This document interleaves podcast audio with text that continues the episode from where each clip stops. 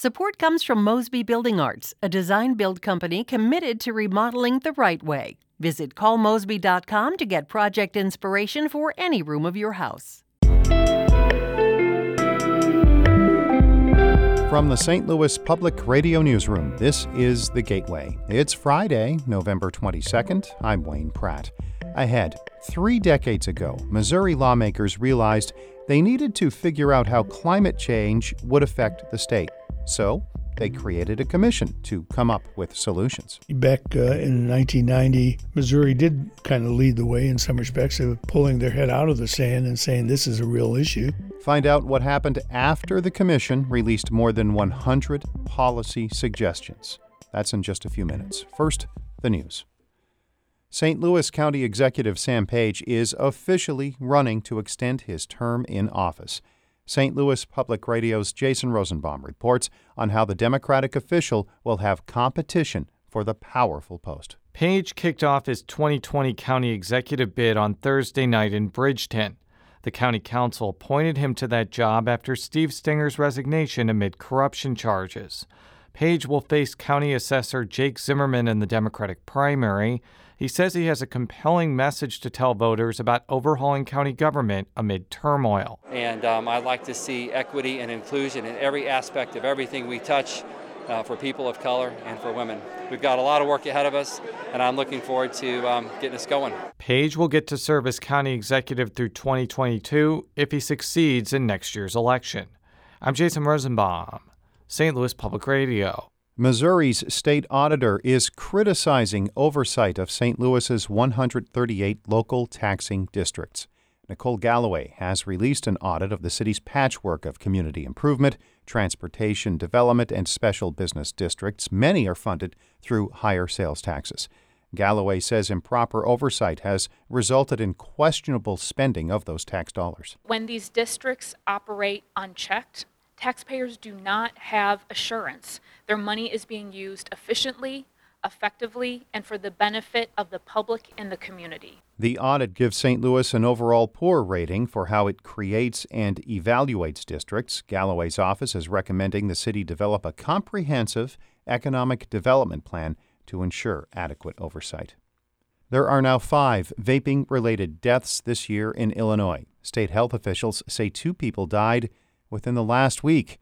Here's reporter Sam Dunklaw. At the same time, several hundred in Illinois alone have been hospitalized with chest pain and breathing troubles after using the products known as e-cigarettes. Meanwhile, State House measures that would have curbed e-cigarette use stalled during this month's veto session. State Senator Julie Morrison, who co-sponsored those proposals, says she's frustrated. I, I don't know how many more people have to literally die in our state before we take the action that we need to. Morrison says she wants Governor J B Pritzker to issue an executive order temporarily banning e-cigarette products, something state lawmakers in Michigan already did. So far, about twenty-three hundred people nationwide have gotten sick after using some kind of vaping product. I'm Sam Dunklaw. And Missouri health officials report at least two vaping-related deaths in the state. You can rate and review The Gateway wherever you listen to podcasts. Also, tell us what you think through email, feedback at s t l public radio dot org. Thirty years ago, Missouri lawmakers realized the state might need to reduce its greenhouse gas emissions. A commission was created to figure out how to do that, one year after California took a similar step. Reporter Aviva Okeson-Haberman tells us what happened next. I want to be where the people are. The Little Mermaid had just come out, Seinfeld aired its pilot episode, and in the spring of nineteen eighty-nine, Missouri lawmakers started thinking about climate change. They created a commission to study the issue and come up with solutions. The commission was given such a huge charge. It, I'd, I'd say half of our time is trying to figure out what we're supposed to do. John Ward was among the panel's fourteen experts and politicians, including eventual Governor Jay Nixon. They released a sixty-seven page report in nineteen ninety-one, which covered everything from the use of solar and wind energy to transportation and teaching about climate change. Here's Ward reading from the conclusion. Our recognition of this situation provides us the opportunity to moderate and to prepare for climate change. They came out with more than one hundred policy suggestions, like creating a statewide reforestation program, adding scholarships for college students studying sustainable agriculture, and reducing carbon dioxide emissions by twenty percent by two thousand five.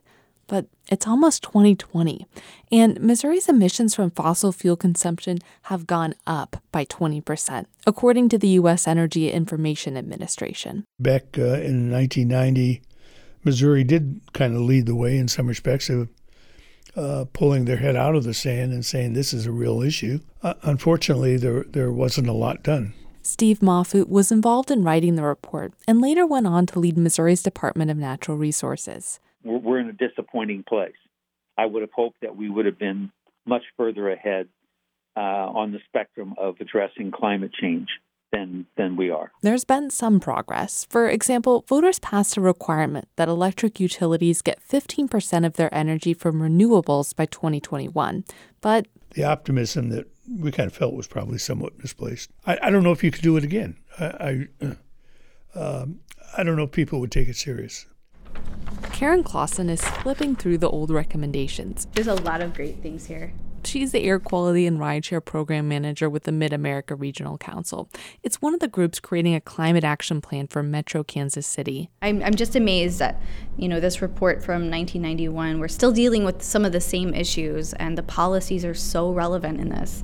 Um, there's no reason we shouldn't be um, pulling a lot of this information out into our current planning work.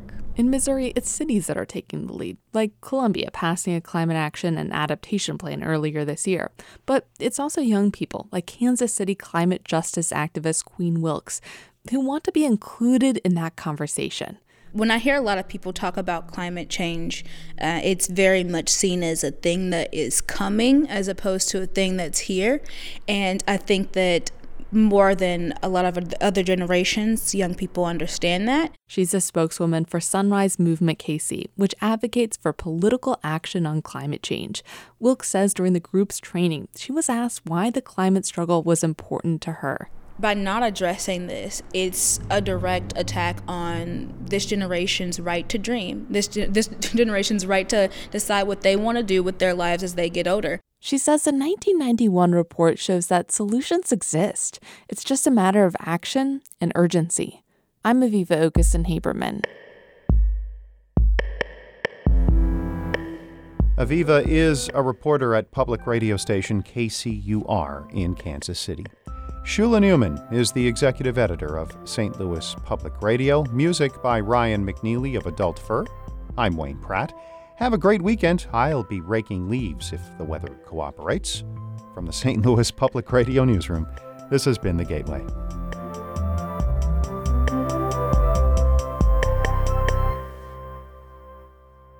Support comes from Mosby Building Arts, a design-build company committed to remodeling the right way. Visit call mosby dot com to get project inspiration for any room of your house.